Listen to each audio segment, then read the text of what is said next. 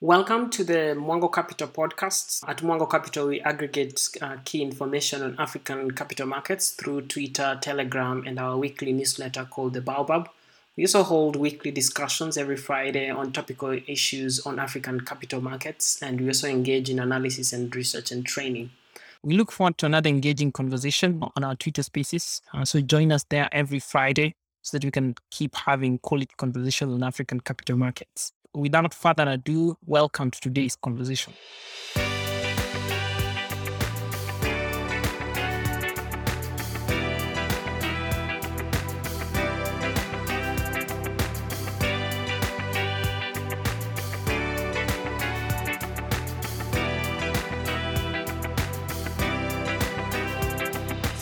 Ladies and gentlemen, welcome to our Twitter space. My name is Eric Mokaya. I'm the founder of Mwango Capital. We try to have really uh, quality conversations every Friday and every week about marketing. The last like month or so, one of the things that we've been paying very close attention to is the IPO for MTN Uganda. We have our two speakers here today. I'll let them introduce themselves and then we'll dive uh, right into the IPO the structure of the conversation today will be very simple. We'll start with a few questions to the speakers, which will be mostly directed by me and my co-host uh, Eric, who's going to join a little later. And then uh, after that, we will invite members of the public to ask questions. We may not let everyone come to speak, just to have us a bit of control over the conversation. So the best would be look at our pinned tweet, and then below it, you can uh, post your questions. The main aim of today is just to understand MTN uh, Uganda, what the company is, what its structure is, the business model, the financials.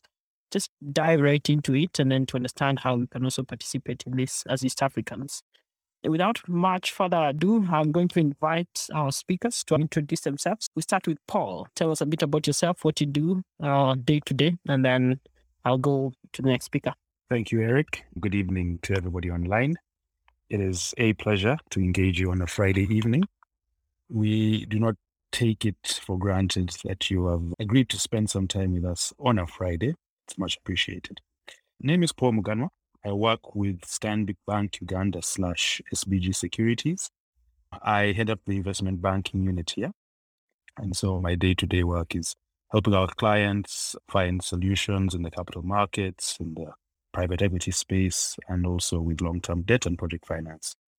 I am here in the capacity of both a transaction advisor and receiving. We've supported MTN through this process, and we are very encouraged to see a lot of interest and a lot of appetite coming out of Kenya. Eric, back to you. Thank you so much. We'll also get to understand the role of uh, such players like you in an IPO. It's very nice that you joined us today. So, straight to your team, because you're the man of the moment. Maybe you can tell us a bit about yourself and what you do. And for those who don't know you, what your journey has been to MTN. Thank you. Good evening to, to everybody online. It's a great honor, as Paul says, that you've taken the time to join us uh, on a Friday evening. My name is uh, originally from Belgium. I've been on, on the continent and in telecoms for, for more than 23 years now.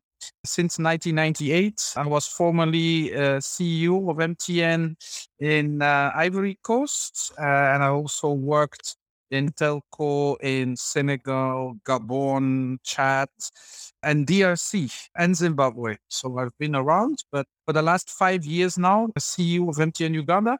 And yeah, it's my first IPO it's a very exciting uh, journey. It uh, looks very easy on paper until you get started and becomes a real full time job.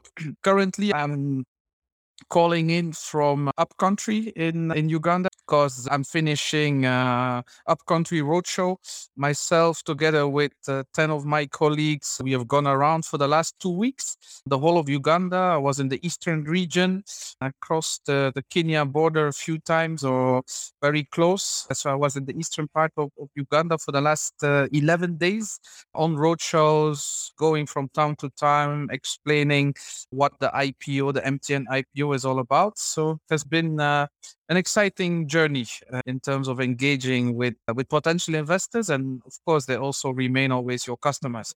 Yeah, it was very exciting, and we still have another two and a half weeks to go until we close the offer. And on Monday and Tuesday, together with Andrew Bugembe, my CFO, we will also be uh, in Nairobi for further engagements with East African, Kenyan investors in particular. Over to you. Looking forward to seeing you in Nairobi. A few of the people I know are waiting to hear from you directly.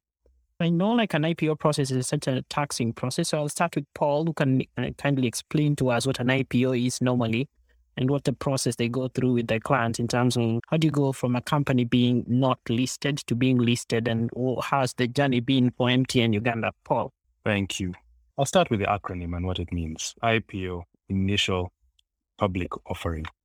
Simply means that a company is taking its shares, and usually it's in the form of ordinary shares, from private ownership onto an exchange, either the Uganda Securities Exchange or the Nairobi Securities Exchange, whichever exchange is being nominated, and is offering these shares to the public to participate. There's quite robust criteria that the company needs to attain to qualify to list. I, I won't dive into that detail, but I can just broadly speak about what critical considerations they are. One is corporate governance. The second is financial performance.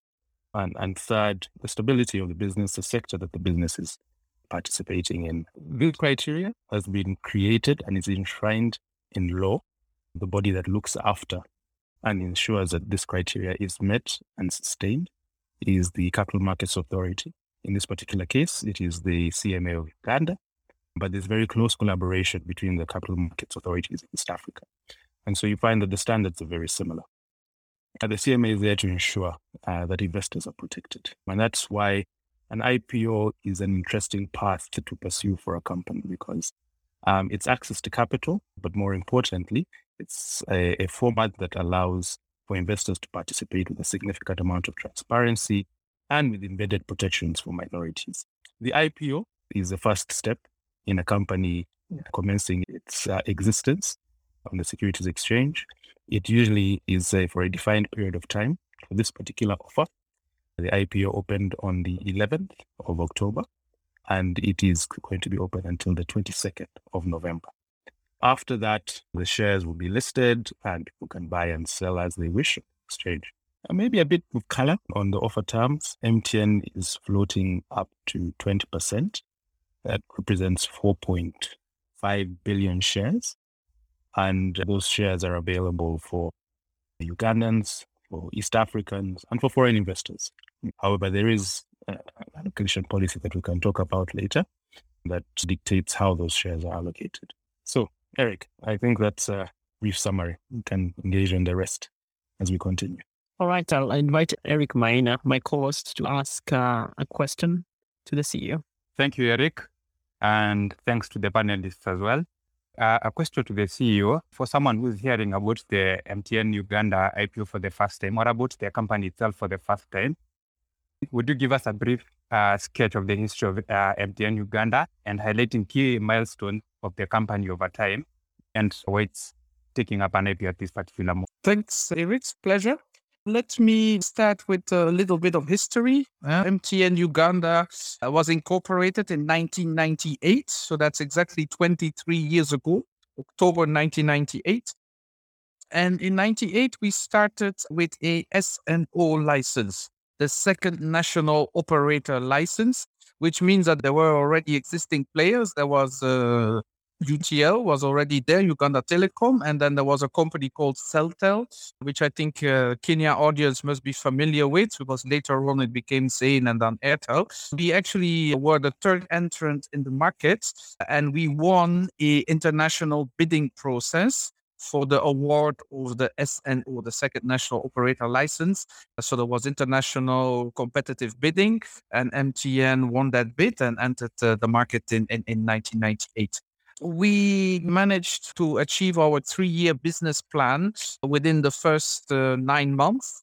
Probably the business plan wasn't ambitious enough, or we really very much underestimated the potential of the market. But um, what I'm saying is that uh, from the very beginning, MTN quickly overtook its two competitors uh, and became, within six months, uh, the market leader. And well, we haven't given up that position ever since Currently, uh, we have 15.7 million subscribers. One out of three is also a active data subscriber, and about two out of three, nine and a half million, are also mobile money subscribers. Over the last 23 years, we've grown. We're still number one. We have about yeah, 55% market share. It's pretty much a two horse race uh, in the Uganda market. There is Airtel 45 and MTN roughly 55. So it is quite competitive. Eh? It's a competitive market.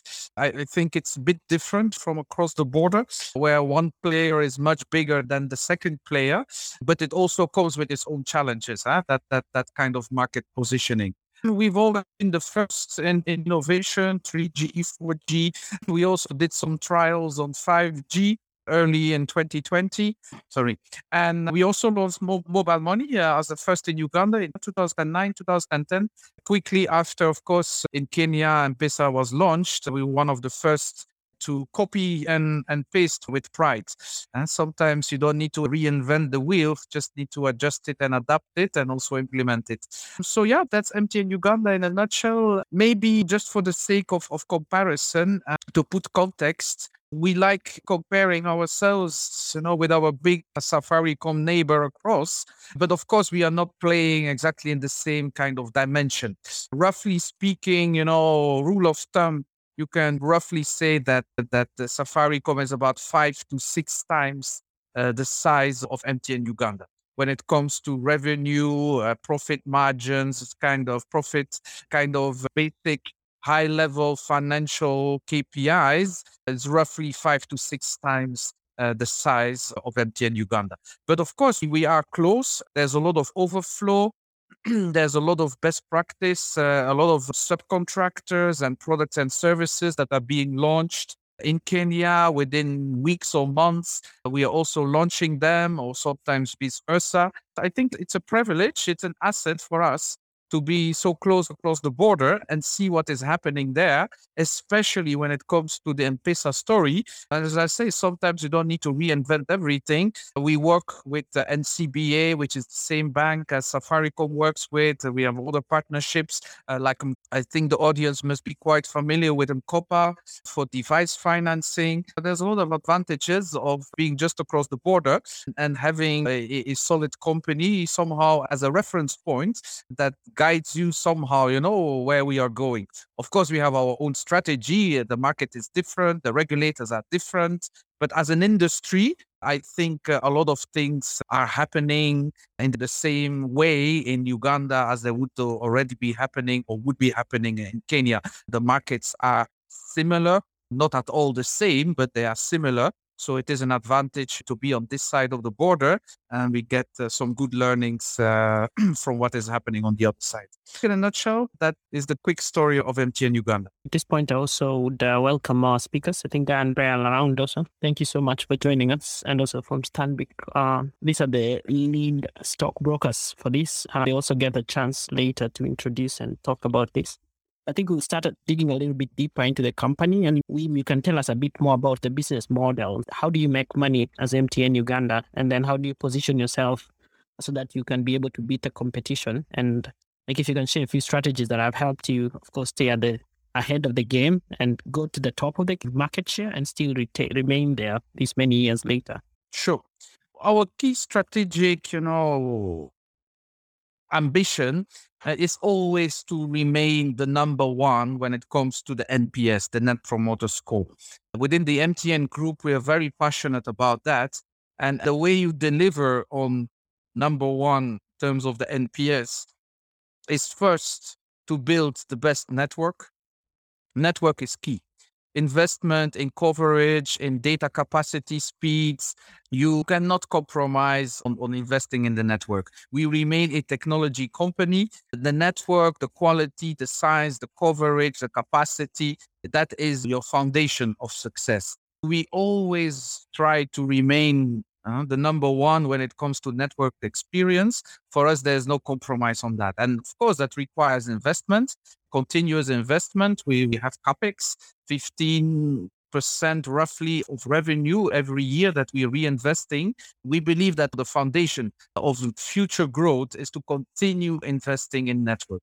And secondly, the NPS is also driven by value. What value do customers get?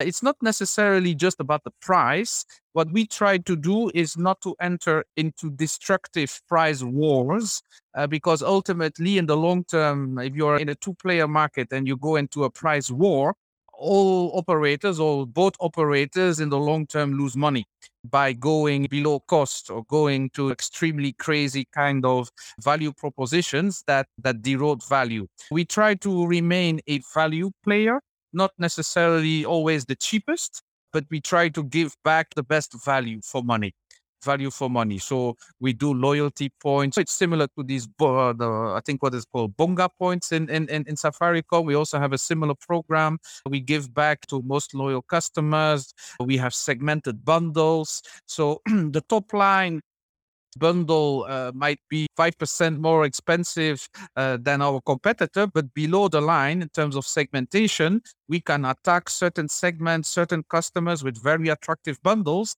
that are only visible to them and are not visible to the open market. So we try to, would I say, remain rational in our competitive fight. And I must say, our, our friends on the other side, they have also become much more rational because they, they have 40, 45% market share. They also have a bottom line now.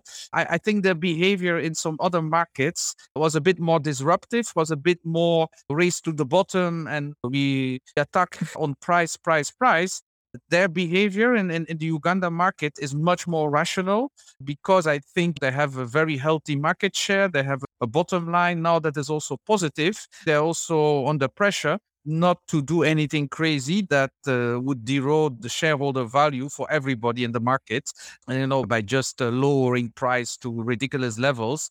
And then uh, quality goes down, and, and your revenue line and your bottom line uh, even more goes down. So that is on the voice and data. Uh, I think that the, the key message here is NPS through network investment and through fair, good, best value for money uh, that we give to customers. Then on the mobile money side, we are 60 40 roughly. So on the telco side, we are about 55 45 market share. But uh, on the mobile money side, we are a bit higher. 60 40. So, what we are doing on the mobile money side is really moving away from the traditional cash in, transfer, cash out, you know, the basics of mobile money, which is really money transfer. So we are moving away from that, building an ecosystem to promote payments like uh, the Lipa na M-Pesa. Uh, we have a similar product. It's called Momo Pay. It's not yet at the same stage or at the same maturity uh, as on your side, but we know where we're heading and we're building that ecosystem, onboarding all those merchants so that you can use your mobile money line to do payments everywhere and every shop in every town and every village. That is very big on our agenda. One of the top key strategic uh, uh, initiatives is to build the mobile money payment merchant ecosystem.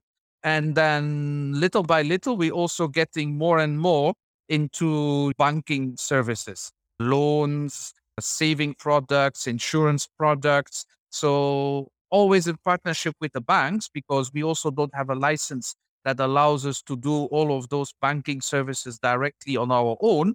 But with the partnership of, of those banks, we do now compete, I would say, at a reasonable level with some of the banks on basic products of overdraft. Like you have that product, what is called the Fuliza. We're just launching a, a similar kind of product with a Momo overdraft, we call it. So a small overdraft that you give to customers to be able to finish a payment uh, so yeah, on, on the mobile money side, it's it's really about uh, payments and uh, bank tech, uh, fintech services that we are developing. Thank you. I wanted to ask Paul now to give us a little picture of Uganda and how the market there looks like generally, especially those people who are from outside Uganda. Maybe a, a bird's eye overview of Uganda for someone who doesn't know. Thanks, Eric. I, I will not dare to speak about uh, the telecom sector. I think Wim is better placed. But I, I can take it one step higher and just talk about the country. So Uganda is a very interesting place. One, we've weathered COVID relatively well. The official statistics from Bank of Uganda indicated that we actually grew last year by 3.3%. which was decent growth considering the circumstances we were in. We had two very hard lockdowns in aggregate for about five to six months, and that really affected economic activity. But the country has uh, demonstrated a degree of robustness that was surprising. And when you dig a bit deeper to understand what are these drivers of, of robustness, I mean, the first critical one is a relatively well diversified economy, right? And I'm talking quite broadly when I highlight diversity, the mix of services, manufacturing, and agriculture. Now, agriculture is the largest employer in Uganda. It employs over 70% of the population. And this is also reflected in our demographics. Urbanization rates are the lowest in Uganda of all the East African countries. So, a significant dependency on agriculture for employment. And agriculture has actually done quite well over the last 24 to 18 months. And so that provided a bit of a buffer. Number two, manufacturing has traditionally been a very small sector in Uganda, but it's increasing. Last year, I believe it grew about 15%. And that's because of import substitution. That's also because of a, a, a development in the sophistication of the local corporates that are involved in this manufacturing. There's also quite a bit of foreign direct investment in specific sectors like building materials. We've seen quite a bit of Chinese money come into the country. So those developments in manufacturing really provided a buffer. Lastly, services, and the biggest contributors there are the telecoms and banks. They are one of the largest employers in the country and the largest contributors to the fiscal purse in the form of tax. And those two large contributors also weathered the storms pretty well. As a country, I think we've done relatively well. Over and above GDP growth, there's been a decent amount of stability. Our currency has actually appreciated year to date between 1.5 and 2.5%. And it's sustainable appreciation. It's change in the characteristics of our capital and current account, a lot of FDI coming into the country as a result of oil and gas. So, so that currency stability has helped with inflation. It's also helped with interest rates. So, very stable, benign environment. But I don't want to overstate the strength of the economy. Like any economy, COVID has been challenging, and there are many small businesses that are struggling. So, economy is robust, economy is done relatively well, but there's still inherent weaknesses and still quite a lot of work to do. The other major thing that I think is worth highlighting, I touched on slightly, is the demographics. We will dive into this when he gives some context on growth. But we have amazing demographics. Young population growing, the transition uh, into adulthood is amazing. I think it's like a million people every year. And this presents a very good foundation for consumer businesses. Yeah. And then there's uh, always the interesting topic of our politics. We do have some interesting spikes in activity around uh, the political season. But if you're looking over a long horizon, 20, 30 years, the country has been relatively stable. That provides a very good basis for investment and sustained growth. Back to you, Eric. All right. I wanted to maybe follow up on, on that. And then after you, I'll ask the two new speakers to tell us a bit about themselves. Maybe you can tell us what exactly is your role, Paul, in this IPO process? And then how has the experience been? And how does this uh, maybe compare to past experiences with IPOs uh, in this area? That's an interesting question, Eric. Taking a company to the public markets is a, a very engaging process, and there's a multitude of advisors. We have played the role of transaction advisor, and that's really supporting MTN kind of navigate the nuances of the process, engaging the regulators, preparing the company to go public in terms of the information requirements, the governance requirements, and, and building a strategy together to ensure that this is a success. But over and above that, there are many other advisors that add a significant amount of value. One is the, the legal advisors, S&L, which is a local legal company, the brokers who play an important sales, marketing, and strategic role. They are essentially the interface with uh, the investing community, and they are both Dyer and Blair and SBG Securities will give you some more context. I see both of them are online, and they have very important inputs into strategically how we approach the offer. The experiences so far, I mean, working with MTN is a pleasure for a couple of reasons. One, MTN is a large company and there's a lot of well seasoned and uh, well established processes, procedures, standards, and most importantly, individuals that have an appreciation for this type of process and that add a lot of value and make a, a transaction advisor's work a little easier. Secondly, it's a relatively bold company when it comes to innovation. This IPO is, I think we can argue, truly the first electronic or digital IPO where most application processes can be completed online. It was a bold step by MTN to do this in the middle of COVID and to do this for the first time in the region. So, fantastic company from an innovation perspective. And we continue to enjoy working with them. They're flexible, they're quick on their feet, and they're very open. And I think the market will begin to experience all these strengths as they participate in MTN lists. Back to. All right. I think it's good also to hear from the other two players in this, especially those who are heavily engaged in marketing the IPO in Kenya. I want to welcome Greg from SBG Securities, and then also there's someone from Dyer & Blair. So, Greg, you can start by telling us who you are and what you do and what your role is in the MTN Uganda IPO process. Thanks, Eric. Good evening. It's an absolute pleasure to participate um, in this discussion. Thanks again for, for your accommodations. For introduction, my name is Gregory Waweru. I'm the head of SBG Securities in Kenya. And we are together and alongside Dyer and Blair, the authorized selling agents from a cross border standpoint. My role, and, and particularly in this IPO, is essentially to assist MTN and our sister company, which is SBG Securities Uganda, in designing and implementing a marketing strategy on the distribution of the MTN IPO into the Kenyan investor base.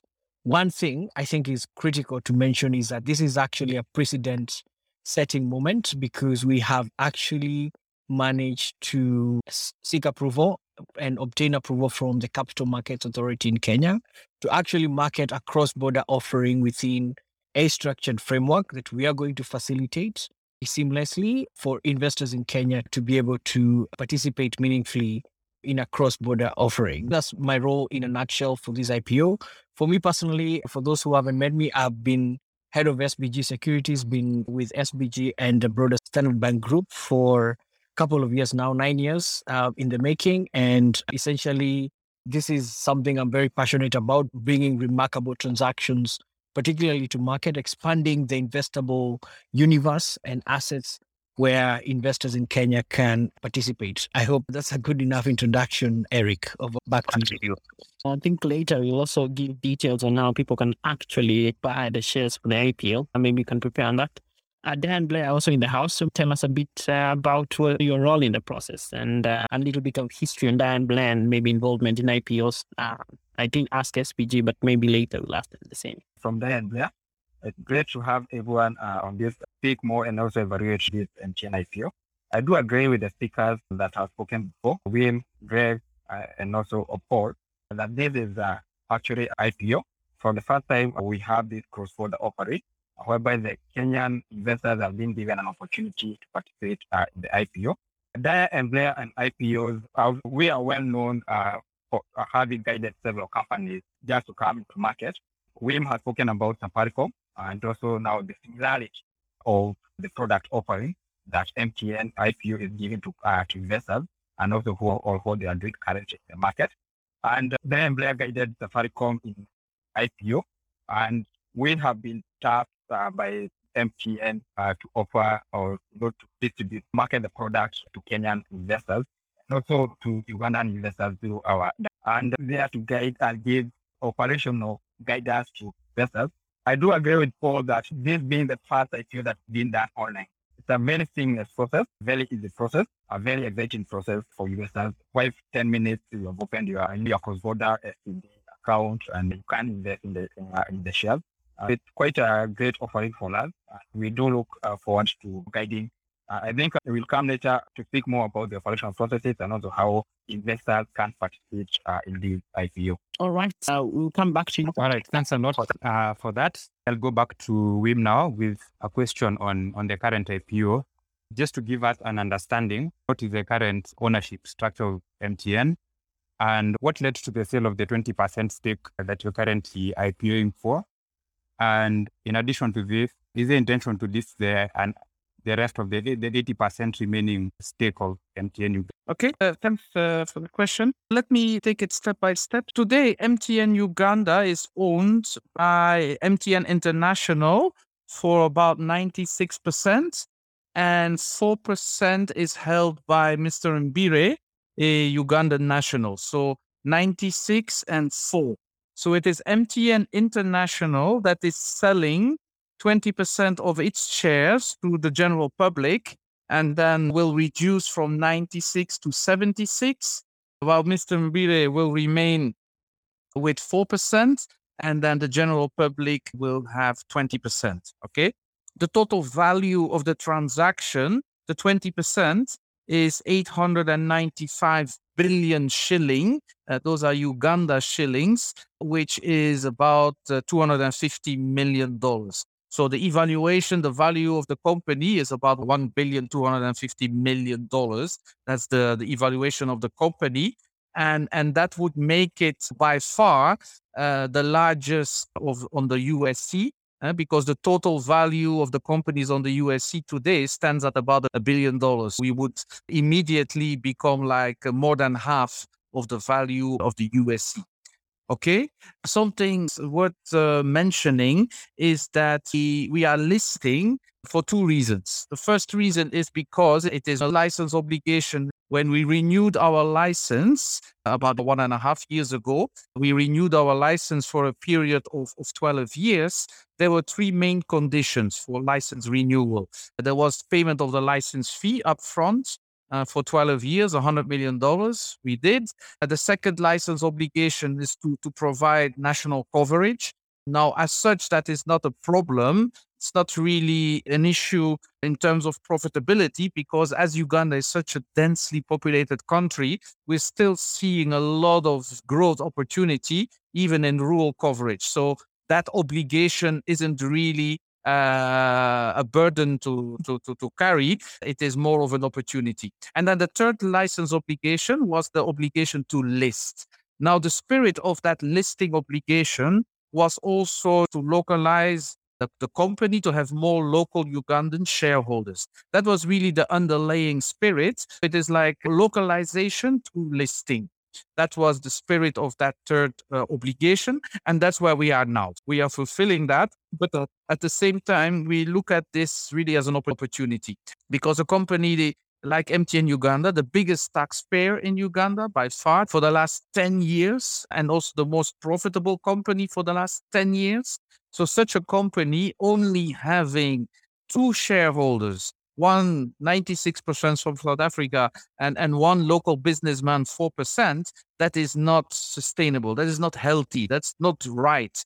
So we looked at this and said this listing actually is, is a real opportunity for us to, to widen our shareholder base. We are aiming at least 50, who knows, maybe 100,000 new Ugandan retail investors that would really strengthen the company. We do believe that a company with a wide shareholder base is much stronger, uh, and especially if it's a localized shareholder base, is much stronger, much more resistant than a, a company, yes, a big company, but only with shareholders. We looked at this listing obligation and we really turned it into an opportunity to widen that base and to create shared value. At the MTN group, we have that strategic intent. We call it shared value. We have already listed in Ghana. MTN Ghana is listed. MTN Nigeria, Rwanda was also done. And now we're in Uganda. So even without being at the license obligation, we were going to do it anyway, sooner or later, because it's part of the strategic intent of the MTN group to really create shared value through local listings in the different uh, countries that we operate in. I don't want to scare anybody. This is not just about Ugandans. Uh, of course, uh, we are giving some bonus shares if you use your phone uh, to open up your SCD account, if you use your phone via mobile money to pay for your shares as an MTN Uganda customer, you're getting 10% bonus shares. But we also thought that it would be, you know, in the spirit of the East African Union and really evolving into one marketplace. We also thought that it would be good to give incentives to East African citizens. So every East African is getting 5% bonus shares. Ugandans are getting the same 5% plus if they use MTN uh, mobile money line, then they get the additional five, which makes it 10. But the five for all individuals also applies for Ugandans, but also for all East African citizens, because we really felt that widening the subscriber base and localizing shouldn't just be limited to, to, to Uganda only. We are in East Africa, we're getting more and more integrated. So we felt that this was a, a good move uh, to make it also a bit more attractive for East Africans to participate uh, in this. Okay, a uh, quick follow-up question, especially about the bonus shares. A, a, common question that we've also gotten, like, where are the bonus shares coming from? Are they like an issuance from within the company, or what's the strategy around them? And are they only no, tickets an over subscription? Paul, do you want to take that question? Yeah, thanks, thanks. The bonus shares are part of um, the issued capital and they are subject to the allocation policy, right? So in the event of an oversubscription, the policy allows for pro rata allocation that also accommodates the bonus shares. There will not be any issuance of new capital to accommodate the bonus shares. The 4.5 billion shares that are in offer include the bonus shares perfectly answered. Now we are halfway through this session. I would encourage if you have questions, you can always go to our pinned tweet just below it, post your questions. You can send our questions so directly to us on DMs. Our DMs are open also. We're also doing a thread on uh, most of the points that the speakers are speaking about. So you can follow a thread if you miss any point. A recording of this uh, event will be available within next week so that you can also maybe follow up on any points and any question that you've missed. We also found out that there's some companies at the uh, Uganda Stock Exchange which are cross listed in Kenya. Has it crossed your mind at some point maybe to do a cross listing in Kenya? Yeah, I think that's a very interesting, good question. For the time being, no, it is not yet on our roadmap. We are starting with this 20% on the USE. Let's see how it goes. I don't want to exclude it that it will never happen, but it is not on the plan for the time being. All right. I wanted to ask also maybe Dan Blair and, and, and SBG Securities, they can tell us what's the period of offer of these securities? When are they open and when does it close? How do we apply for the shares as uh, maybe people based in Kenya? And I should say, a friend of mine uh, opened an account with SBG today and it was very fast. I think it must be SBG in Uganda. I'm not so sure, but they said Kenyans can learn a lot about the, the onboarding process. You can also tell us how you onboard new clients and how they can open accounts uh, for both of you. We'll start with uh, Dan Blair and then uh, SBG. Thank you, Heli. The application process for the IPO is quite simple. It's a very straightforward application. One, everything is done online. So the USE, the Uganda Securities Exchange, has created an online portal for account opening. So uh, mostly for the Kenyan investors, uh, I know the early investors, especially uh, the investors who had Stanbic Uganda shares, so they already had existing SCD account. Uh, but there are new crop of investors who don't, did have or had never participated in market investment. All we need to do is visit USE portal so F, F, F, uh, FDA uh, is the portal or USE. Once you get into the portal, you create an account. The process is for you to create an account. Then they send you a verification link. So you just enter your email address uh, on your username and your password. Uh, then they send you a verification link. Once you receive the verification link, takes you back to the portal itself. You can log in now using the credentials that you have created and go to the portal and start the account application process. So for the account application process, three, you need three key things. So for that environment, made it very easy for clients, and even that's what will be captured on the platform itself. You need a passport photo or a very good selfie. You need a photo of the front and the back of your, your national ID or the passport. Those are the three key things that you need even before you uh, log uh, take very clear photos. I think at this point it's good to note uh, that individuals, for companies, now the normal company you know, requirement, your company registration certificate, your CR12 positions, for those ones have to be certified. But for the individual, you just need to upload a document. You can fill in your bio details on the platform, then also capture the bank details. Uh, I have the bank details. I think it's good to Paul has said about in case of an of a subscription bank details that you capture there, one extra part, or that why not, uh, if you have not been allotted, that's where the files will be uh, sent back to. That's one. Two, I think at this point it's also good to mention the, and we will speak about the dividend paying policy. Uh, have quite a very good uh, dividend pay policy. Uh, so that means that uh, with the commitment of what has been happening, uh, looking at the financials in the last few years, and so that means that once you return a dividend, uh, so for those investors looking for a dividend diversification or even a dividend stock, then the MTN Uganda IPO has to go for uh, Uganda on this uh, platform. They have done quite a lot of work to capture details of all banks in Kenya.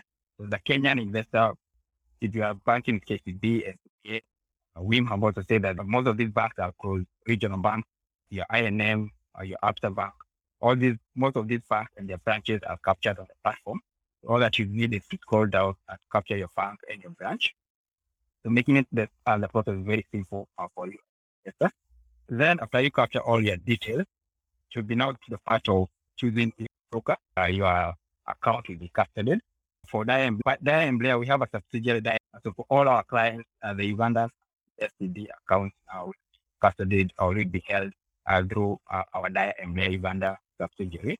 Or Dyer and Blair Uganda, you choose the choice of brokers. Uh, so they are listed there.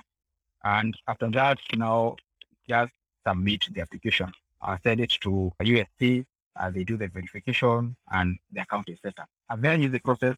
Then an hour you have received an email with your, you know, your SCD number. And after you receive an email with your SCD number, now you can go ahead to do the application. Once you receive your SCD number and login back to your uh, Easy Portal, to your Easy Portal, contact this on your top left, the link bar on IPOs, current IPOs, choose MTN IPO from MTN IPO. And it's a two-step process. The first process out of field, even you captured all your details. Second one is on shares. So click on shares or next click on shares. And you choose the number, uh, you fill in the number of shares you want to apply for. As as said, have given a bonus incentive for all investors uh, who invest that for every 100 shares that you get allocated, then you get five bonus shares. So it's a very good incentive minimum application are 500 shares uh, on the prospectus and also in batches of 500. So we have 500 shares, or 1,000 shares, 1,500 shares. Just fill the number of shares you, you want to apply for. For you, payment of the amount you are supposed to pay 10,000 shares. So that means that's two, 200,000 uh, Uganda shilling.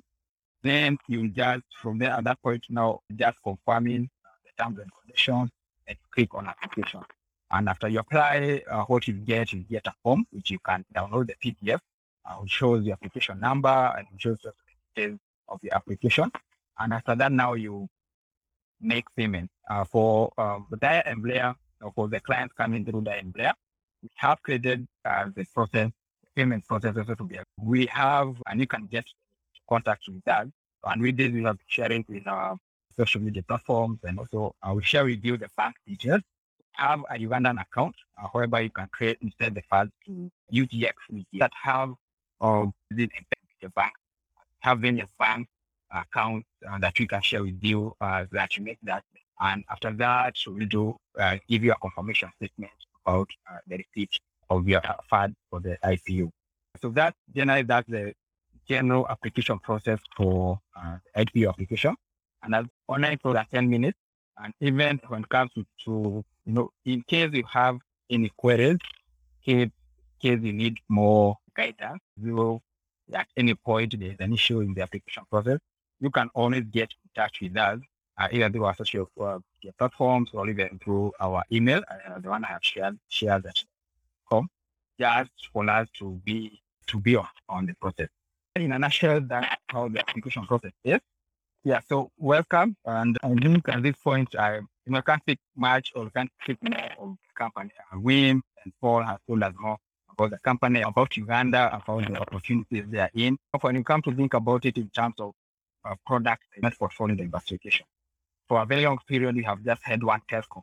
And so as an investor, if you are looking to diversify your portfolio holding, and I think for us as Dyer and Blair, and that's what we have been guiding our, our clients to diversify their different products across various different sectors. And so this MTN IPO gives you as an investor an opportunity uh, to just build on on your portfolio diversification Then across you are getting the opportunity to grow the telco sector itself, across the, ge- uh, the geography itself, and not just but you are also getting the opportunity of the growing space uh, that is Uganda. And as you have seen, and as, uh, as the speakers have said, uh, this is a growing market. A lot of innovation is happening in that market. Kenya, the market here, like, you know, some multiples ahead of the MTN. But if you look at the growth and that's happening in the sector in the country itself, uh, then it becomes a very good place to, you know, just diversify investment in them, just to hold extra, you know, to hold share in, in that sector and also in that country. So us, basically, that's what we've been, and we are guiding our clients uh, into. So get in touch with us. We'll guide you in the process. Case you have any questions also about we have and case of anything that you want us to guide you on, and we will always be there in touch. And thank you, Eric. Thanks, thanks a lot for that. Just a few follow-up questions from what you've mentioned, and some of these questions are from people listening in. One is, will the dividends be issued in in Ugandan shillings, and how the conversion to Kenya shillings work? And what is the withholding tax for dividends that will be issued by MTN to Kenyan? Another question that you can tackle while tackling those ones, what rate will you use to refund money to sub- subscribers in case of an oversubscription? For the dividend payment, basically like the way now taking bringing the investors back to Investor Safaricom here, uh, we have a very good number of foreign investors. Dividends are paid in or declared in uh, Kenya shilling. And after that, if a client or if an investor being paid to, let's say, dollars, then there is the conversion rate. Uh, so what uh, happens here is one, the rate are negotiated, uh, having a good conversion rate uh, from the Kenya shilling on to, the investor currency. And what we hope to do, and this is something that we'll, uh, we develop and uh, in the process, based on the volatile, the market or uh, negotiate good rates uh, for our clients. And we have always been doing this with clients. We negotiate with the bank. We have various arrays of banks that we do work with. Uh, so we don't uh, negotiate uh, good conversion rates from one collector to the other one. So for this one, um, that will uh, will assist clients on as the process continues. Uh, we'll have more details on this. But generally, the dividends will be paid in Uganda shilling. Clients will receive their funds back here in shilling. And given the nature of the payments, we will not just ensure that clients are not yet or getting favorable. And this is a conversion that will clients will All right. Greg, you can speak a little bit about the process at your institution, ISBG, on how you help out clients and maybe answer a couple of the other questions if you have comments on them. Uh, something that has also come in, which you can also speak about, is what's the withholding tax on the dividends like for maybe people from outside the country. Uh, Greg? Thank you. I think the process is a broadly the same, given it is a process that has been set out by the Uganda Stock Exchange, whereby you essentially um, have to go to the portal to set up your SCD account electronically. And once that is successful, you can subsequently go back in and apply for the MTN shares, IPO shares from the portal. I think that's you know, fundamentally the process that we are broadly following in terms of a application of shares. A subsequently, and I think what is critical for us is that for clients who existing clients of SBG securities in Kenya, we have a truncated process where once they do that, we will assist and facilitate the cross-border payment a process where uh, clients can essentially deposit and fund their CDS accounts in Kenya, actually in the CDS brokerage accounts in Kenya in the usual way, and then we will facilitate the cross-border payments into the main IPO account in, in Uganda. However, clients are also free to to essentially, or non-clients of SBG Securities who essentially want us to to assist them in the process can um, also are also free to send money across to the IPO account in Uganda. So that is in a nutshell the process. It is not really dissimilar to what was described earlier, but I think, of course, there are nuances around how we, because we're obviously set up differently, how we assist clients and even non-clients who uh, who, who I guess are also are potential clients to participate in the IPO in a manner. That's the the process in nutshell.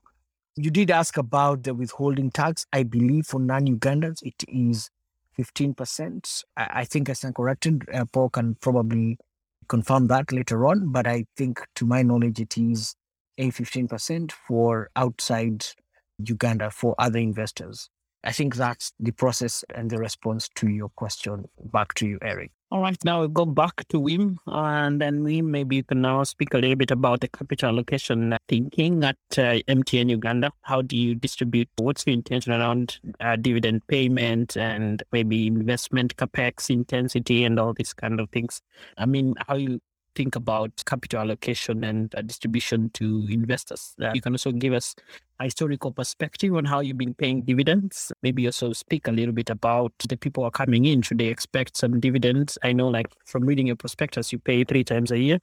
You've already paid twice at the, the interim. So maybe the final dividend, you can speak a bit about it also.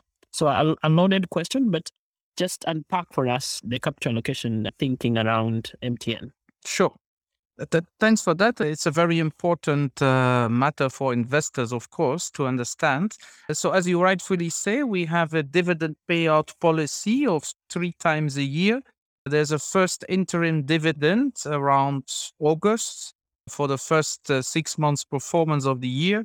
Then around October for the third quarter of the year. And then in March, when we close the books, fully audited uh, result, then we pay out a final dividend. So, as you rightfully have said, we have already paid out the first and the second interim dividend. So, we will consider, of course, a final dividend in March, and the new shareholders joining will benefit from that final dividend. So far, we have paid a 10 shilling dividend per share. That is, we, we have paid so far for the first and second interim dividend. So we'll see. The plan for sure is that there will be a final dividend. How big? Know, of course, I cannot speculate on that at this stage, but the plan definitely is that there will be a final dividend in March. I mean, you can do the maths yourself. Roughly, if the first three quarters uh, have given us 10 shilling dividends, then the last quarter uh, could give us uh, a rule of three. And uh, you calculate for yourself roughly uh, what that could mean, depending, of course, on the actual performance of the company. But that is just to give you a flavor. In the past, so over the past four, five years, our dividend has been growing systematically about 20% year after year. Uh, in 2018, for example, we paid out 5.3 shilling dividend per share. Now we have almost like doubled already for the first and second interim. We're almost at double what we paid uh, in 2018 for the full year. So we are on a very healthy growth path when it comes to paying out dividends, uh, at least 20% growth year after year for the last few years. And we have been paying consistently over the last 17 or 16 years dividends. So as early as 2004 or five, we started paying dividends, and and, we have never stopped uh, doing so. It shows uh, the profitability and, and and and the health of of the company. Of course, you know, telecom requires investment. I would be lying to you if that would not be the case. Telecom requires building network, capacity, coverage. So we do allocate some important portion of our profits uh, uh, back into investment. On average, we have about 15% of revenue that we reinvest in terms of capex, mainly for the network, of course. And that is the, the foundation uh, of your future growth. The day you stop investing in a telco industry, in a telco business, is the day you stop growing. Okay. Of course, coverage, there is a certain limit to the coverage once you've covered everything and everybody, okay, that's it. But then you still need to invest in more 4G, start doing 5G, uh, more fiber. So the investment story definitely continues. Uh, although uh, the guidance is that in the latter years, we will probably go down from 15, maybe, you know, 14, 13, but we will definitely stay around that kind of figure between 12 and 15% of revenue. And then the, the, the dividend policy is very very clear. We pay out at least a minimum of 60% of the profit. That is the minimum. Of course, subject to certain external factors that could change those dynamics, but the, the, the overall guidance in the policy is at least a 60% dividend payout, which in the past we, we have always been close to that 60%.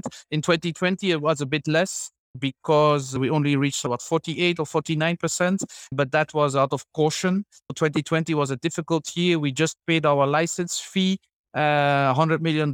There was Corona, there was lockdown. Uh, while we continued investing, we were a bit cautious in terms of paying out dividend last year. And this year, I think we're already at about 70%. So we also did a little bit of a catch up uh, in 2021 because we held back uh, a bit in, in 2020. I hope that gives a good idea of our capital allocation strategy. Yes, uh, that's really good. I'll come back to you. You can uh, maybe prepare on telling us a little bit about your product uh, roadmap going forward, what you want to do, the long term vision for you at MTN Uganda. That's after I talked to Paul about the markets in Uganda. How deep are they and how is the liquidity there? So, like, if I want to buy and sell the shares um, once the IPO is done, how does that look like? Thanks, Eric. A very good question and one for potential investors to appreciate. So, I will speak about the Uganda capital markets relative to the Kenya capital markets. First of all, in terms of participants, active SCD accounts are between 25 and 35,000 historically. And when we compare this to Kenya, that I believe is in excess of 1.5 million uh, to 2 million, you can appreciate the distinction. So, a relatively nascent and smaller capital markets than Kenya. In terms of trading activity, historically, decent amount of trading activity, especially around meaningful corporate events for listed companies, major exits by existing shareholders, major corporate announcements, drive some activity. But with the advent of COVID, there's really been a significant slowdown and, and the market has become relatively liquid. Having said that, like most things in life, it does take a bit of a, a trigger and uh, a meaningful event to change the tide. And I think the one thing that Kenyans can relate to is um, the difference Safaricom made to the capital markets in Kenya. Really increased participation, brought a whole new both segment and profile of investors, and, and push the sophistication of the market forward significantly. MTN's listing is the equivalent of the Safaricom event for the Kenya capital markets. Why is the equivalent? Number one, it will be the largest company on the Securities Exchange. Secondly, it has gone for a very wide and broad investor participation. Wim, as he mentioned, him and his team is spending time in uh, every corner of Uganda, encouraging Ugandans to participate. The deal has been structured in a way that with 100,000 shillings, which is just under $30, you can actually participate. That's, that's the minimum investment amount. And retail investors are very important to drive liquidity, to drive activity in the securities exchange. Institutional investors generally tend to take a, a much longer term view and consequently are not as active. Having said that, we do see institutions from time to time, especially international institutions, in the market buying and selling. And that's what for a, securities exchange. You want for there to be activity because that activity reflects the value of the company. Lastly, and this is probably the most important factor will drive liquidity going forward, is the fact that the USE and MTN have partnered to deliver a truly electronic solution you can open up an SCD account, buy shares online trading solution uh, that will really empower investors and will enable brokers to bring the markets to individuals in a very seamless way. So, historically, relatively liquid, but we really believe that this is going to be a step change for the Uganda Securities Exchange. Back to you. Thank you. I'll go back to Wim. Maybe Wim, you can tell us about your product portfolio roadmap going forward. And there's a question about adoption of 5G and also thinking about uh, is there a threat from guys like Elon Musk and SpaceX who are deploying the satellites for cheaper productivity, connectivity, and internet access in the future? Maybe you can speak to us about the, the future from your point of view as CEO. Okay, thanks for that. The future, we've spoken about it slightly. Of course, uh, the growth we believe is mobile money and mobile data. So I'm not going to repeat all the, the story around the, the mobile money, the payments, the bank services. Now, on, on terms of mobile data, actually, uh, it's, it's too limited. It's not just mobile data, but also fixed data. Uh, what we have seen in the lockdown and the work from home is that now there is a real demand people want fixed internet. They want fiber to the home. Okay. We have just started on that journey of bringing fiber to the home. we have like 3,000 uh, homes connected. We have like a thousand buildings for SME and offices.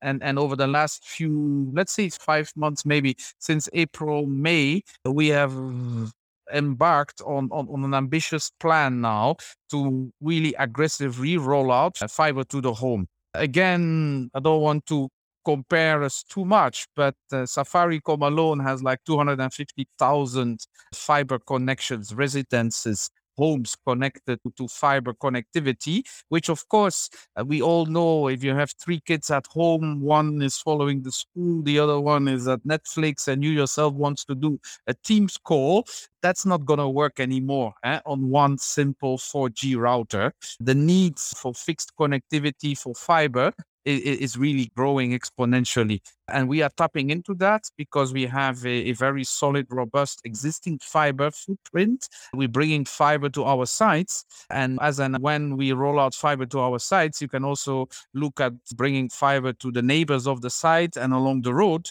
We are very well placed with our fiber footprint to, to bring fiber to thousands and thousands of residences in Kampala and in all the major cities because we can leverage very easily on our existing fiber footprint.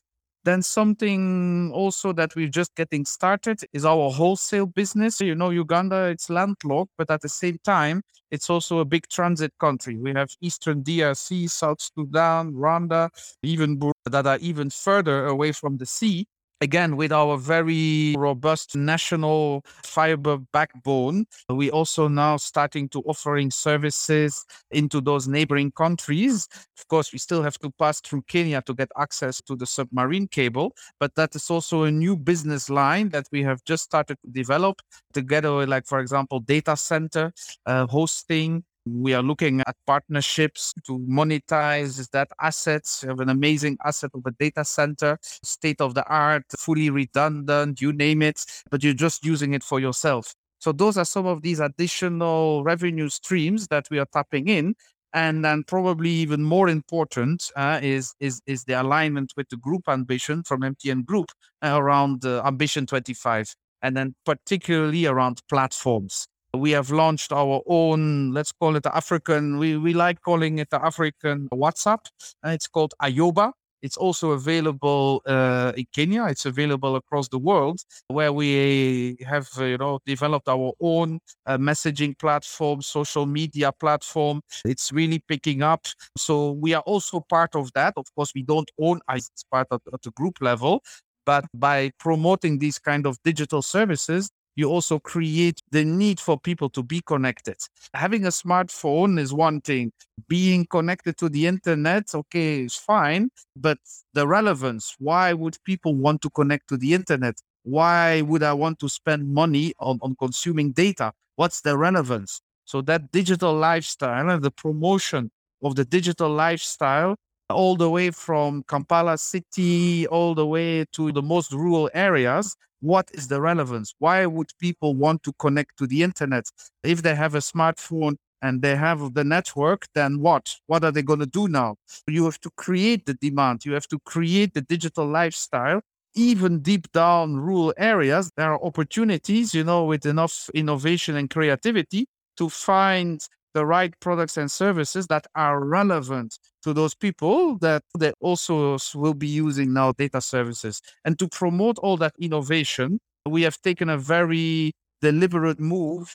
We don't believe that inside just in our own organization we have all the wisdom and all the creativity and innovation it's not true when you've grown like we have grown you need to open up your platform so we have a very clear open api strategy any inventor, any new product that they want to launch, uh, they can just plug in to the mobile money platform. It's an open API platform very easily. Everybody wants to develop digital services, but how do you monetize? You have a great product, you have a great service, wonderful. As an inventor, as an entrepreneur, and there are many, just like in Nairobi, we also have a lot of innovation innovation hubs. There's so many young guys and, and, and ladies that develop wonderful things, but they all want the same thing. How do you monetize? And of course, plugging in into the mobile money platform is the perfect way of monetization of your invention or your product or service that you are launching. So opening up the platform, open API, embracing anybody and everybody who comes with new ideas and new product services is a great way to leapfrog the whole innovation uh, path. Doing it yourself, uh, you will never manage to catch up. For us, we have our platform, we open it up, and we welcome any inventor with a new product or service to plug in and to be able to monetize using the mobile money platform. In a nutshell, that's how we see the future. All right, thanks, Wim. I have a question for Paul. For the retail investor and for people who are intending to, to trade, what do the commission look like in Uganda?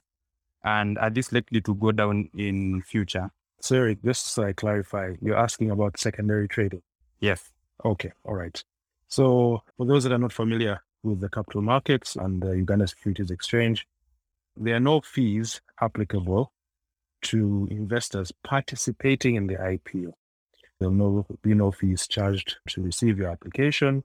All costs carried and borne by the issuer. MTN. However, when the shares are listed, which currently is uh, slated, slotted for the 6th of December, and you either want to buy more shares or sell the shares that you got during the IPO, with engagement of your broker, you will be able to submit an order. And the statutory fees that go to a combination of brokers, the USE, the CMA, and these fees are really designed around sustainability of the industry and the sector. Those fees vary with the quantum of, of your trade. And there's a, a matrix that your brokers can provide, but it generally tends to be 1% and lower. Higher your, your trading quantum, the lower the percentage. The commissions are relatively aligned across the region. So if you are participating in the Kenyan markets, it won't be significantly different. And uh, the question as to whether they'll go down going forward, I think volume is an important consideration. Remember, there, there are statutory fees, they are kind of embedded in law and part of the USE rules. But of course, with trading activity going up, complaint case to revise them. I mean, the USE's primary objective is to maximize trading activity and, and the brokers want volumes as well. I can't speak with certainty as to how things will evolve in the future, but it's not irrational should the volumes go up for costs to come down. One way of looking at it today is you know, the larger your investment, the larger your trade, the lower your fees. So invest large. Back to you, Eric. At this point, just I want to ask Wim, um, maybe you can tell us a little bit about the split of the money business from the main businesses. What exactly is happening around that? And if investors are investing, are they investing only in the network business and not the money transfer business? Okay. In September last year, government of Uganda, the parliament approved the NPS Act, National Payment System Act. Now, this act re- required us as MTN Uganda to do a structural separation of our mobile money business into a separate legal entity. Now, that legal entity, the MTN Mobile Money Company, uh, is 100% owned by MTN Uganda Limited, the listed company. That means that if you get your, your in MTN Uganda, you automatically also get your same share in the mobile money business and the mobile money uh, company. All the economic uh, and business benefits from the mobile money activity will also flow through to the, the shareholders of MTN Uganda Limited. Okay. Why did we do that? Okay, for compliance reasons. The mobile money company has its own mobile money license uh, issued by BOU. So we have also now direct oversight by Bank of Uganda on the mobile money activity, which adds an additional layer of, of, of compliance requirements and to a certain level also complexity. Dealing with a telco uh, li- uh, regulator is not the same dealing with the central bank. But again, I think that's more in the interest of minority shareholders to see that now the mobile money activity is is directly supervised and regulated by Bank of Uganda. I think that it should give additional comfort to investors. And as I hinted to earlier, it opens up a, possible migration or upgrade, uh, maybe one day from the current licenses that we're holding, maybe in you know digital banking license uh, or banking license that would allow us now to really get into digital banking products and services more independently without the mandatory partnership with the banks, which is still the case now. So, yeah, I, I think that give enough flavor on your question. Yes, I think so. I think Eric has a question now for Dan Bland, SBG Securities. Eric? Thanks, Eric. We have a question from one of the listeners. What is the minimum number of shares or amount one can invest for both the retail uh, individual investor and for the institutional investors? And they're asking, is there uh, is DNB and SBG the only brokers for Kenyans who already have accounts with them in Kenya? We need some sort of clarification on who they'll be dealing with if you want to participate in the IPO from Kenya. Okay, sir. Thank you, Eric. On the question on who the client, if the client have an account, uh, uh, if they have a client as as DMB Kenya, then they want to participate Uganda, so will be the SCD shares, MTN Uganda shares, given them being uh, issued Uganda, the other then the FTD is held, say, in Uganda.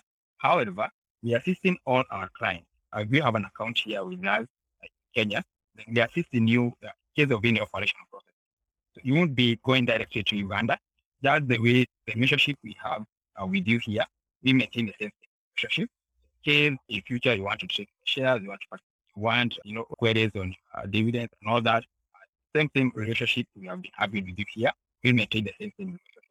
We are still on our client to application, even during the whole payment period, as we say.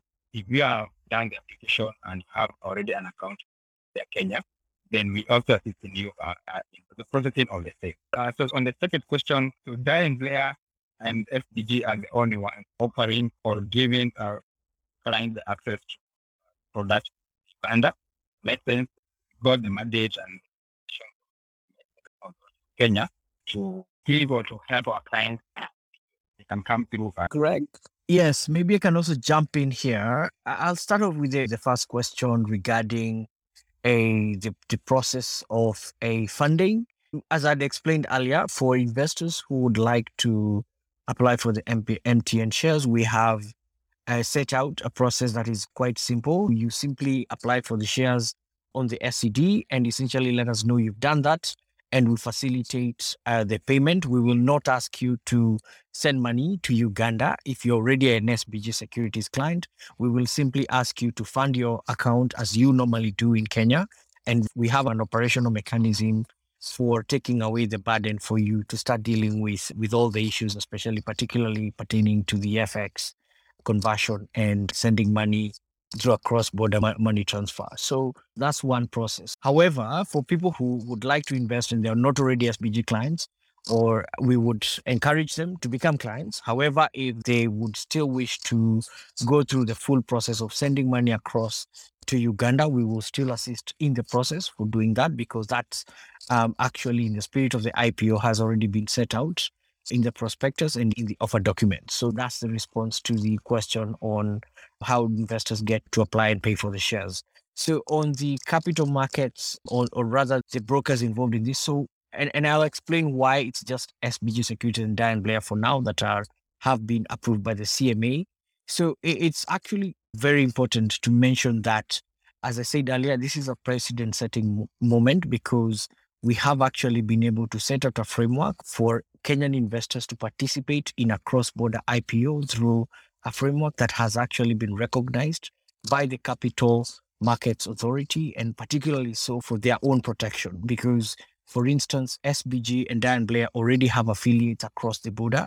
We have gone through a process with the CMA to showcase our processes, the framework that we will follow, and demonstrate and provide perhaps some comfort that there, there has been an appreciation of uh, the issues involved, particularly for Kenyans who would like to invest in a cross border public offering. So that's really the context here. We would say this for those who are not clients of either SBG or Dyer and Blair for that matter to uh, they can get in touch with that but if should that prove difficult then they can do so through their current brokers who will subsequently also figure out a way to engage us but that's really in a nutshell and why the process has been organized in such a manner. Thank you. We'll move over to Wim. I have two questions. One is ideally when an investment in a company is also ideally an investment in uh, the company's management. I'd like for you to give us a feel of your management, just an overview and what values and characteristics you, you ideally look for in your top management. And a second question for you, this is from one of our listeners, is he'd like to know more about the MTN asset in terms of the masts and infrastructure since he says that he's had most of them are not owned by MTN, but are sourced from third parties. Okay, thanks for that. Let me start with the management team. The senior executives of MTN Uganda, we are about 15. Myself, CEO, and then CFO, marketing, sales distribution, network. I mean, all the traditional functions that build up a, a telco company. We are 15. Uh, 12 Ugandans and, and three expatriates, including myself. The Ugandans have been mostly groomed internally.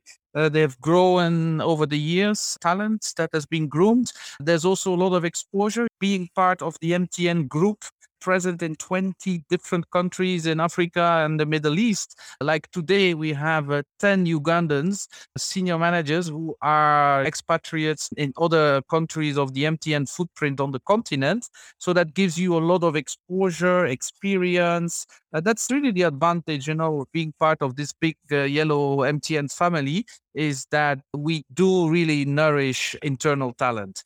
It's very important for us it's highly on our KPIs that we build up the talent from the inside. And with that exposure in other countries, it, it really gives people an opportunity to grow. Like, for example, our CFO uh, was in West Africa, CFO for in Liberia, Congo, Brazzaville, Ghana. Uh, those are not uh, necessarily easy countries. Huh? Liberia and Congo, Brazzaville uh, is not so easy to work there. So when you come back in Uganda, you're really fully vaccinated. A lot of the problems that uh, you might be, you know, challenging in your home market. In terms terms of my view as a business leader, uh, what I really appreciate in my team is candor. You know, be straightforward, tackle the problems, don't sit on them, but address them and fix them and show leadership and, and groom your team. Huh? That's very much into the DNA of, MTN is the candor and you know talent building is very important for us because that's the strength. The network is the network, the pricing, okay, fine. So those are certain things that can easily be copied but the workforce and the strength of the workforce and the attitude, you know, the winning attitude and the open mind, that is not something that can just be copy pasted uh, easily. And so we carry it with a lot of pride uh, that systematically we are the employer of choice in Uganda. Our staff uh, likes working for us, and the love of the brand and the love of the company starts on the inside. If that is not there, if, if people, you know, my own staff, they go home and they use an Airtel line online to call or to browse the internet, yeah, there is a problem. And the, the love of the brand starts internally, and you can only have ambassadors uh, that believe in what they do. And that's why we're so happy over the last two weeks uh, we have 10 of our senior executives who are trailing the country left, right, north, east, center with passion and with determination to make this IPO a success. On the second question, can you just refresh my memories? It was about the MTN asset. Oh, yeah. yeah, yeah, yeah, yeah. Yes. So, very right. We in Uganda, we have a tower co model, which means that we are not building uh, the towers ourselves. Uh, it's ATC, American Tower Company, together with our local company that we've helped building up. Uh, it's called UB. So there are two tower co companies now in Uganda. They own 99% of the towers. It applies for us the same way as it also applies for Airtel and for any other telco. Almost nobody actually owns their towers anymore. You can look at it and say, yeah, the asset is gone, the towers are gone. But at the same time, uh, in terms of, for example, operational model, it is a very efficient model. Just think about it. There's one generator, there is one concrete block, there is one tower, and there are two or three tenants the whole nature of infrastructure sharing allows for a very efficient operating model. You will, on the downside, then you will rightfully say, yes, it's true, but uh, you lose some competitive advantage. Correct. I think there are players, which I will not name, that are very re- reluctant to give up, you know, their competitive advantage in terms of the coverage uh, that they have, and they want to hold on to their infrastructure. But in Uganda, we are quite open, liberal regulator. Even if we, we wouldn't want to, or, or we didn't have a tower co company, we would still have to open up our infrastructure for infrastructure sharing.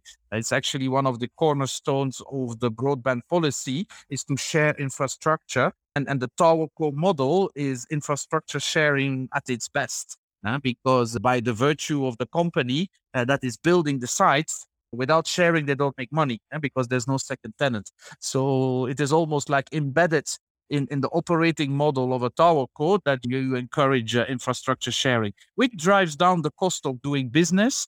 And as I said, the, the competitive advantage that maybe was there 10 years ago when we were holding on to our infrastructure and say we're going to block competition to also roll out in this village over time, that competitive advantage really, you know, dilutes, and the regulator, as I said, wouldn't have allowed it anyway. Also, in terms of the cash flow, it's a very interesting model uh, because uh, when we put uh, 15% of our revenue capex in the ground, uh, that does not include these towers. And those are leases that we recognize in our accounting, but it's not part of, of what we consider as our capex. It allows us, like this year, we have rolled out 450 new sites. If we had to do it the old way, building the towers ourselves, I don't think we would have been able to do 450 sites, maybe 200. 250 at most, but not 450. It comes with a lot of advantages from accounting, cash flow perspectives, infrastructure sharing. For us, we see much more upside to a tower co model than the downside. We have 15 more minutes maximum. We'll try to use it as much as we can. So I'll go quickly to Paul and ask them. There's a question that constantly keeps uh, cropping up about valuation. I think some of the metrics that being uh, shown is that uh, MTN may start trading around 6x EV EBITDA, and uh, the metrics in Ghana are 3.4x. Can you maybe speak about why the premium valuation that comes with uh, MTN? Maybe you can give us your thoughts around valuation, and also maybe talk to us about who's underwriting the IPO listing. Thanks, Eric. As you can appreciate, I'm an insider as a transactional advisor, so my ability to talk extensively about valuation is limited. But what I can do is highlight the facts. If you look at the adjusted EBITDA, or rather the normalized EBITDA for MTN, the actually the listing price or the listing multiple is five times EV to EBIT, right? And and for everybody out there, we tend to use the multiple enterprise value to EBIT as an appropriate valuation metric for this particular sector because the generally accepted practice thought processes. This is the best way to capture both the value and the opportunity for a telco. So the listing EV to EBITDA multiple is actually five times, but that's before you consider the, the bonus shares. So for a retail investor in Uganda that uses the MIPO platform, essentially their phones to apply, you know, they get 10 free shares every 100 for an East African, and this will be very relevant for Kenyans who apply via Easy Portal and are retail investors are entitled to five free shares. So that discount needs to be borne in mind in appreciating the valuation multiple. Of course, parties to engage to give good guidance on valuation uh, and, and brokers able and capable of providing that advice at a one-on-one level with investors and guiding them through the thought process. But you know, the sense generally is that it's a fair price. It's not necessarily a premium valuation, especially when you consider comparables, similar companies, not just MTN Ghana, but a couple of other telcos in sub-Saharan Africa. Back to you, Eric. About the underwriting, maybe did you speak about it? This uh, offer is not underwritten. A couple of reasons, but I'll probably highlight the most important one. The issuer's objectives were very clear. It's about broadening the shareholder base, right? It's not about raising capital. And sometimes the rationale for underwriting is to ensure that capital is raised because the capital either needs to be applied to a very specific uh, growth opportunity uh, and the company or is in need of formal recapitalization. But in this particular case, the objectives were different. The objectives about broadening shareholder participation, focused on Ugandans and East Africans. And then consequently, there was no need for an underwriter.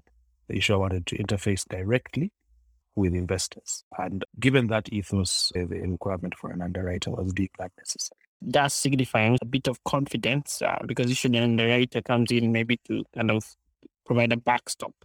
We have 10 minutes. I want to give uh, Dyer and Blair SBG, to give us the kind of their closing statements, and then I'll come back to finish off with uh, Women Paul. Yes, if I may go ahead, I'll just recap probably what are the critical and fundamental things to consider. We obviously want to encourage investors to actually study the IPO material. It's available online on the MTN website, and we will continue also to avail that to anyone else who is interested it's important to highlight that this is a, a, a, a largely electronic paperless IPO, which is actually very a commendable. I think our capital markets have come of age. We've also want, to also continue to encourage investors to really consider this IPO, particularly in the context of diversifying their portfolios, particularly around the equities market, which, as you can understand, the issues around concentration risks.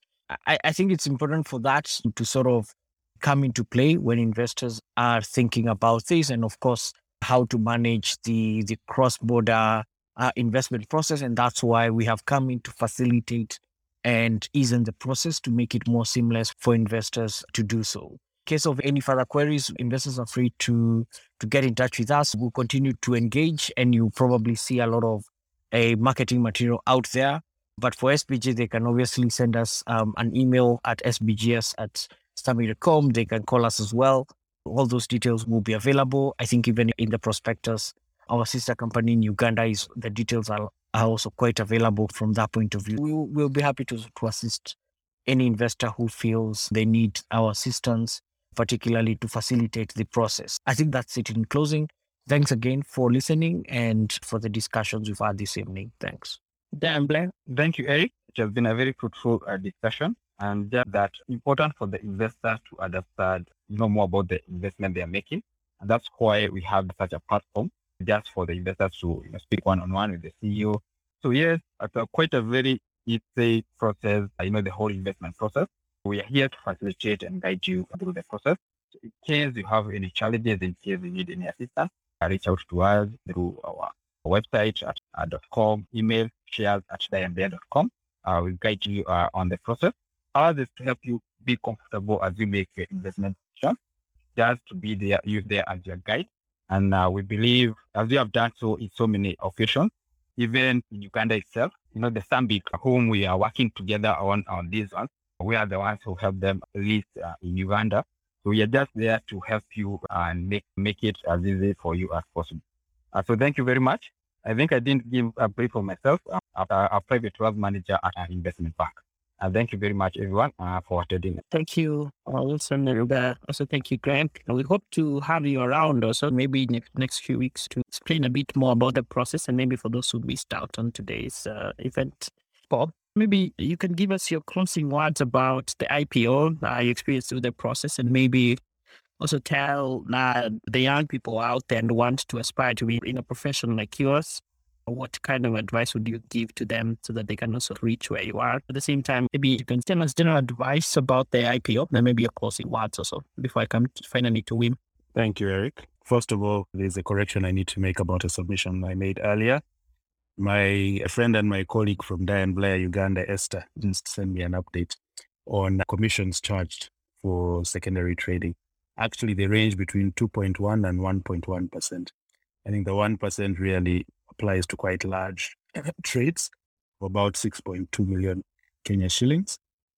So that's really the visibility I wanted to provide. Thank you, Esther. About the IPO, we obviously apply our minds as transaction advisors to the type of transactions that we want to participate in because our brand is closely associated with the transaction. And when this opportunity uh, came up, we were very eager because we understand the profile of the company, we understand the growth prospects, and most importantly, we know what this listing is going to do for the capital markets in Uganda. It is a step change, it is a significant move in the right direction. There are a couple of ducks that are well aligned. I think the government of Uganda is well positioned and encouraging companies to list. I think the market uh, generally, you know, retail investors in Uganda are becoming a lot more sophisticated and consequently we expect that the markets will become significantly more liquid following in tandem with CAPE. And lastly, it's, it's a fantastic company all other ways. It's corporate governance, the transparency, the strength of the brand, and, and the quality of products that it issues. So I think a great opportunity for East Africans to participate. There's good value in there, bonus shares. I think we can say unequivocally, it's something that should be contemplated quite seriously. The question on Uh, guiding uh, young people how to participate in this profession, first of all, the capital markets are an excellent place, great training, excellent brokers that have a long history in the markets and have developed a lot of talent that eventually do find themselves in investment. I think if you're interested in a career in this sector, stay close to the players, keep an open mind, and don't limit yourself to finance. The sector actually appreciates people with this varied backgrounds, engineers, doctors, etc. Yeah, maybe just a, parting comment. Uh, this offer is open until the 22nd of November. All applications that are received before then will be considered. The allocation policy will be implemented and on a very uh, strict and rigorous basis. So please make sure that you if you're intending on participating, you engage your brokers, you complete your application, and uh, you submit the payment before then. Thank you very much. Back to you, Eric. All right. For the other speakers, there are also questions being posted to at our uh, pinned tweet. We've also tagged you so you can try and answer them. I think there's a question there about in case of oversubscription, what would happen, and especially because of the exchange rate and all. So finally, to Wim, when going through the holdings of the company, I noticed it's only the chairperson who has shares in the company, as you said, 4%. Is there an intention for maybe you or your team to also have some skin in the game in terms of buying shares, uh, maybe in the open market for yourselves? And secondly, the journey for MTN bit reminds me about Safaricom back in 2008 uh, in terms of mobilization, trying to get in retail investors, and that's what you're doing. And also, but also the journey also reminds me like Safaricom has become like a big player, is even in the capital markets. It's around 60, 70% of market cap, and that's what you're going to be now.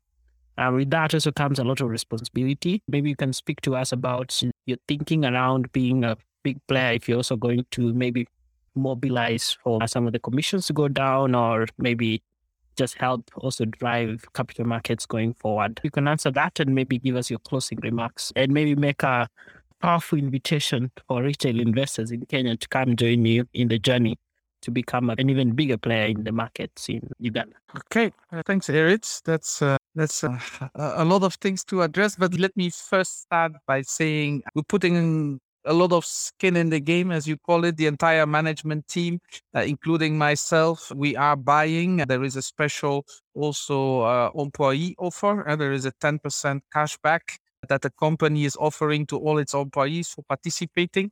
I am putting uh, a, a, number of good savings in applying and, and paying for shares. I'm using also my phone. I also want to get that uh, extra bonus. My CFO is fully committed every day in applying. The top management of, of the company is very committed, believe in their story. We believe in our story of growth. So yeah, we are active applicants for, you know, also getting our share of that offer. You maybe touched also a little bit on governance. Of course, we know that our current board composition is not yet compliant with the regulations of CMA in terms of independent directors to really really protect the interest of the minority shareholders. We're going to to get a few months before, you know, by probably within the next six months, we will make sure that uh, the board is also reflective of being a listed company and what it means, especially when it comes to the independence of the directors and also the composition. Very important. Gender is a very important topic. We also have to make sure both at the executive senior leadership level and at the board level that is also also taken into account and gives the right diversity, which again makes companies stronger if you take that into account. I don't want to overdwell the comparison, but yeah, I mean, somehow we want to use the Safaricom story as a certain as some kind of a reference point. It is dangerous, you know, to want to compare yourself with such a company. I said in the beginning, uh, their size is probably five, six times uh, of what we are. It would be a bit unfair to just uh, compare apple to apple, but within the Uganda markets, when it comes to the stock exchange, within the telecom markets, within the, the transformational transaction. I think that's really the key word, uh, that it's a transformational transaction. We believe for the Uganda Security Exchange, for the Uganda capital markets, the listing of MTN, we believe that we can get you know, 50, 60, 100,000 Ugandan shareholders on board where currently uh, the biggest, broadest shareholder base, I think, is Stanbic with maybe 12,000 or so uh, unique shareholders. If you can go from 12,000 to, to, to maybe 100,000 or 60, 70,000, once again, that would show an amazing transformation of the, the capital markets. We believe that there will be a before MTN IPO and there will be an after. Just like with Safaricom, they transformed the capital markets in, in, in Kenya and it was never uh, the same again after they embarked on their IPO. So we believe that we have the same potential, maybe at a smaller scale for sure, in a different jurisdiction, yes, but we are neighbors. There are very high uh, level of similarities between our two markets. So we do believe that we have that potential to democratize and revolutionize the capital markets in, in Uganda. And on that note, allow me to, you know, really say a word of thank you for allowing us on this platform. Very engaging, very interesting questions, a very lively debate. I really thank you, Eric, for allowing us to share our views and to tell our story of the growth of MTN. And I would be very happy to welcome thousands of uh, Kenyan investors because we are one uh, East African spirit. I think it would also be good for everybody that we can show that uh, we are one and uh, we think as East Africans. And that's why we, we also enlarged the, the bonus shares to East African citizens. Uh, we felt that just limiting it to Ugandan citizens would, would maybe be badly perceived in the spirit of the integration that I think we all believe is a good thing. So that's another tick of the box where we really wanted to show that we want to be inclusive and we want to change the game when it comes to, to capital market and, and participation of Ugandan, but also East African retail. So on that note, I would say I'm welcoming all of you, hopefully one day on the, the AGM and looking forward to be your servant uh, because that's what we become. You'll become our boss and then you'll hold us accountable for, for the performance of the company going forward. So thank you so much and uh, have a great evening. Thank you. Thank you. Thank you, Wim. Thank you, Paul. And thank you for Dyer Blair and also SBG Securities for joining us today. It's always a pleasure. Uh, thank you, co host Eric, also for being part of the journey. We have done a, a, a, a one thread, a long thread that also highlights uh, some of the key things that we picked from the IPO. Our prospectus, you can see it on our pinned tweet. You can just read through it. It's a really good summary of the content. In the end, we'll also include how you can maybe links to Dyer Blair in Kenya and also SBG Securities who are majorly involved. We will transform this Twitter space into a podcast and then it should be available by maybe mid to end next week. You can listen to it.